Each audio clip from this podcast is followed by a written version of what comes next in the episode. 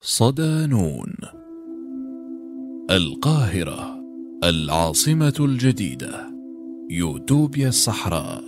مقال لمحمد عبد اللطيف. ضمن ملف عمارة القاهرة. في روايته يوتوبيا سنة 2008 خط الراحل العظيم أحمد خالد توفيق. تحفة فنية هي رواية خيالية سياسية عن الحياة في مصر ونشرت في ظل نظام مبارك. توقعت الرواية المستقبلية بعض أحداث عصرنا منذ نحو اثنا عشر عاما. تحكي الرواية قصة شخصين رئيسيين هما الصياد والفريسة أو الفقراء والأغنياء. المفارقة هنا أن الشخصية الفقيرة توصف بأنها الصياد والأغنياء كالفريسة حيث يكافح الفقراء من أجل البقاء والفريسة تنتظر وفاتها.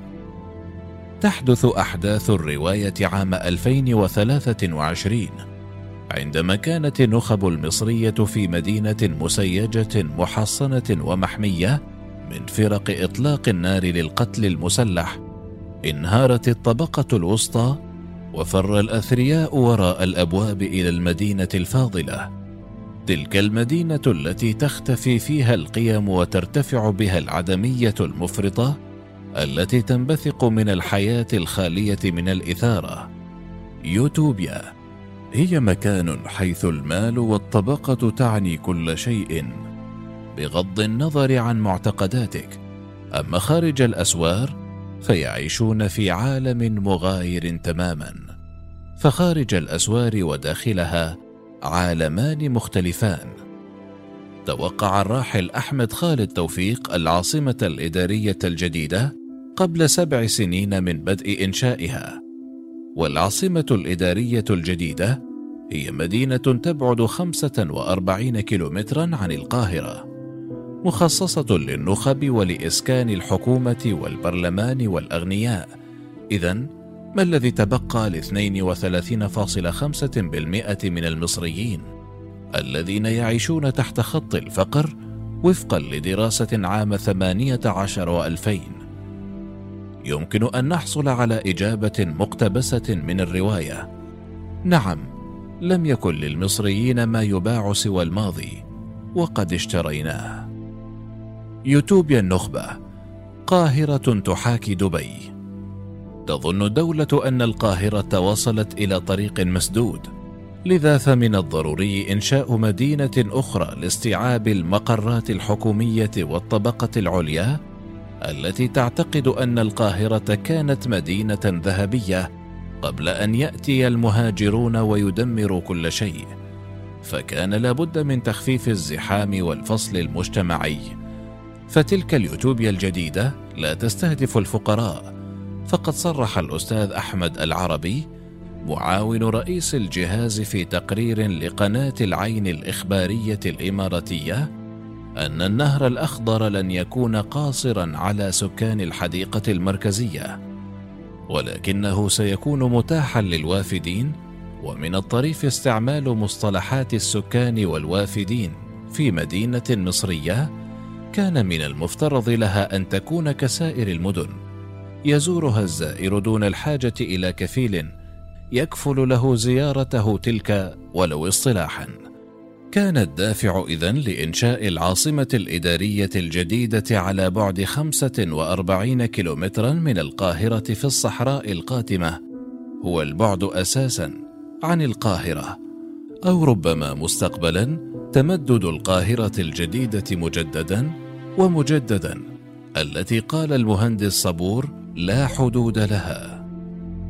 ومن الغريب عند قراءتنا للإعلانات الترويجية عن العاصمة الإدارية الجديدة أن نجد الكثير من البروباغندا التي لا تراعي أولويات هذا المجتمع والدولة التي تزداد ديونها يوما بعد يوم. فنجد أن الإعلانات تركز على منتزه ترفيهي رئيسي مساحته أربعة أضعاف مساحة ديزني لاند وحديقة مضاعفة بحجم سنترال بارك في مدينة نيويورك. واحتواء المدينة على ناطحات السحاب ونصب تذكاري طويل سيشبه نصب برج إيفل ونصب واشنطن والبحيرات الاصطناعية وأكبر جامع وأكبر كاتدرائية وغيرها بتكلفة تبلغ 45 مليار دولار للمرحلة الأولى. ليأتي تساؤل لا يمكن تغافله: من الذي تخاطبه تلك المدينة؟ هل تخاطب ثلثي سكان مصر الذين يعيشون في العشوائيات؟ علما بأن تكلفة البيوت في العاصمة الجديدة لا يتحملها إلا الأغنياء، فيمكننا بوضوح أن نرى من خلال صور المدينة الجديدة التخيلية كيف تحاول تقليد صورة دبي بوجود ناطحات سحاب وأبراج زجاجية ومبان ذات طراز فخم لن تجده في مشاريع الدولة الموجهة للفقراء. فالمدينة الجديدة إذن صريحة في من تخاطبه، إنها تخاطب الأغنياء فقط، أما الطبقة الوسطى فعليها البقاء في المركز فوجودهم ضروري ومهم هناك أو كما قال توفيق في يوتيوبيا إن المدينة بنيت على فصل فئة معينة عن الطبقات الأخرى التي ستستمر في العيش بالقاهرة المدينة المزدحمة بما في ذلك الطبقة الوسطى التي ستضطر بطريقة ما إلى البقاء هناك لأن الدولة لا ترغب في أن تتضاءل هذه الفئة التي كما قال أحمد خالد توفيق تلعب دور قضبان الجرافيت في المفاعلات الذرية. تبطئ رد الفعل وإلا لانفجرت فالطبقة المتوسطة هي التي تمنع المجتمع من الانفجار. استعارات من الماضي.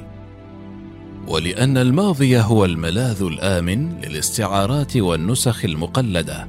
فما هي الاستعارة التي يمكن أن تليق بالنخب العليا التي ستسكن في العاصمة الجديدة؟ إنها جاردن سيتي الجديدة. وجاردن سيتي هي منطقة سكنية راقية في وسط القاهرة تمتد على الجانب الشرقي من النيل جنوب وسط المدينة مباشرة بالقرب من موقع ميدان التحرير. يرسم حدود تلك المنطقة شارعان رئيسيان شارع قصر العيني من الشرق وكورنيش النيل من الغرب وتشتهر جاردن سيتي بأجوائها الهادئة والراقية والآمنة وهي وجهة رئيسية للسياح والأغنياء وتقع السفارات الأمريكية والبريطانية والإيطالية هناك. تم تطوير الحي بشكل مختلف عن معظم المناطق والأحياء الأخرى في القاهرة فقد خططه المستثمرون من القطاع الخاص على عكس التطور الطبيعي للمدن التي تتميز بالهجرة غير المنظمة للناس. ويمكن تفسير التشجير وتخطيط الشوارع والهندسة المعمارية والأجواء العامة للحي من خلال طبيعة مؤسسيها ومحاولات الخديوي إسماعيل لتحويل القاهرة لنموذج حضري يضاهي أوروبا تقدما. فقررت العاصمة الجديدة نسخ نسخة أخرى من جاردن سيتي تسمى نيو جاردن سيتي تصفها في إعلان رسمي على النحو التالي جاردن سيتي ليست مجرد حي إنها تاريخ حيث يمكنك تعلم كل تاريخ مصر من خلال النظر إلى معمارها وتعرف المزيد عن ذوق الناس في تلك الأزمنة تنظر إلى ألوان المباني وحجمها وتقع في حبها ولكن ما يثير إعجابك هو أنك ستجد جاردن سيتي مرتين واحدة في قلب القاهرة وواحدة في قلب العاصمة الجديدة أردنا شيئا يربط القديم بالجديد ولأن يعطينا الشعور بأن العاصمة الإدارية الجديدة ليست بعيدة جدا عن ماضينا. إنها محاكاة مثالية لن تعرف الفرق بينهما. وتتميز المباني باحتوائها على مواقف للسيارات والأمن وضوابط الوصول والمصاعد وأنظمة إنذار الحريق وعزل الصوت. لهذا فهي نسخة محسنة من جاردن سيتي وشوارع جاردن سيتي الجديدة ليست ضيقة مثل الشوارع القديمة. وهي مبنية على نطاق ضخم بمساحة 4.2 كيلومتر مربع وقد استخدمنا الأنماط الكلاسيكية لإعطاء قيمة جمالية عالية. فهي جزء من باريس وستقدم خدمات ذات جودة فرنسية لأولئك الذين يسعون إلى التميز. وكما رأينا من قبل في المقالات السابقة رمزية جاردن سيتي في الطبقة المصرية.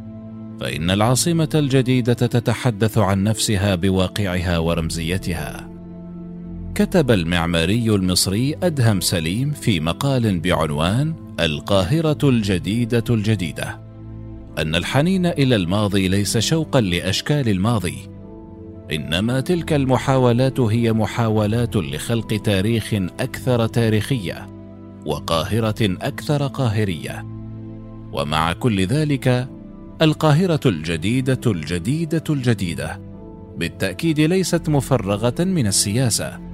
في الواقع لم يكن هجران القاهرة القديمة خسارة لما هو عام بالضرورة. بقدر ما كان حراكا نحو نوع آخر مما هو عام عام بلا مركز ولا ذاكرة. في عالم ما بعد البانوبتيكون نحن جميعا من موقعنا على غيمة لهونا. وعملنا الإلكترونية متواطئون على تأديب أنفسنا محكومون بسلطة التضامن لا الإجبار أحرار ومحرومون سجناء وجلادون في ذات الوقت. بالنسبة لأولئك الذين يعيشون ويعملون في القاهرة الجديدة الجديدة الجديدة لا يتعلق الأمر بالانعتاق أو التسليم. فمحض وجودهم فيها هو جواز مرورهم إلى السياسة. بالنسبة للبقية القاهرة الجديدة الجديدة الجديدة هي المستقبل الماضي الذي أضحى كابوسا حين استحال حاضرا. فهل اقتصرت العاصمة الجديدة على تلك الاقتباسات؟ أم أنها أيضا تأثرت بالمد الفرعوني المؤثر؟ وما دور ذلك في صراع الهويات والأيديولوجيات في مصر؟ ذلك ما سنكمله في المقال القادم بإذن الله.